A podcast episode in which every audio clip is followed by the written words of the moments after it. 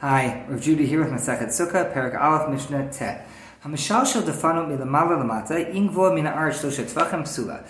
If one basically hangs or projects walls downwards from a higher height down towards the ground, then so imagine like um, you know you have you you hang a wall, like a, like a canvas wall or something like that, or, or wood or plastic, you hang it from something. So if you hang down a wall, if it's not within three tfachim, so 9 to 12 inches of the ground, says this first opinion of the Tanakama, that's pasul. It has to come close to the ground to be considered a wall of the sukkah.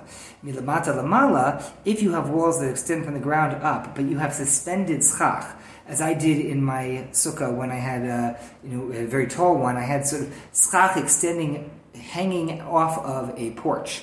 I had an upper porch, and so I had branches sticking out from that porch, um, but they didn't go right over the walls. So according to the Tanakama, if you have walls that extend upwards from the ground, if they go 10 tefach or more off the ground, they now project upwards. Uh, that, that upward projection, if it hits the schach, is now kshera, that's good. The chiddush here, the insight here, the innovation is, schach does not actually have to rest on the walls. You have to have walls, you have to have schach the schach can't be more than, you know, as we said, it can only be 20 amod, etc., etc., but they don't actually have to be touching each other.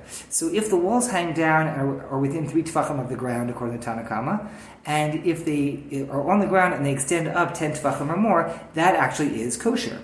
Rabbi Yossi Omer, Rabbi Yossi says, Kashem shalamata lamala aser tefachim, kach lamala lamata aser tefachim. Yossi says, just as if they extend up from the ground 10 tefach, we see them as projecting upwards towards the sky, or if they are if they're hanging down and they're hanging down ten tefachim, they can project all the way down to the ground. That's okay, says Rabbi Yossi. It works both ways. As long as you have a ten tefach wall, it will project upwards, it will project downwards, and then if the schach is aligned with it, that's the next piece if the if the schach is not aligned with the wall, and in this case, it's not actually resting on the wall.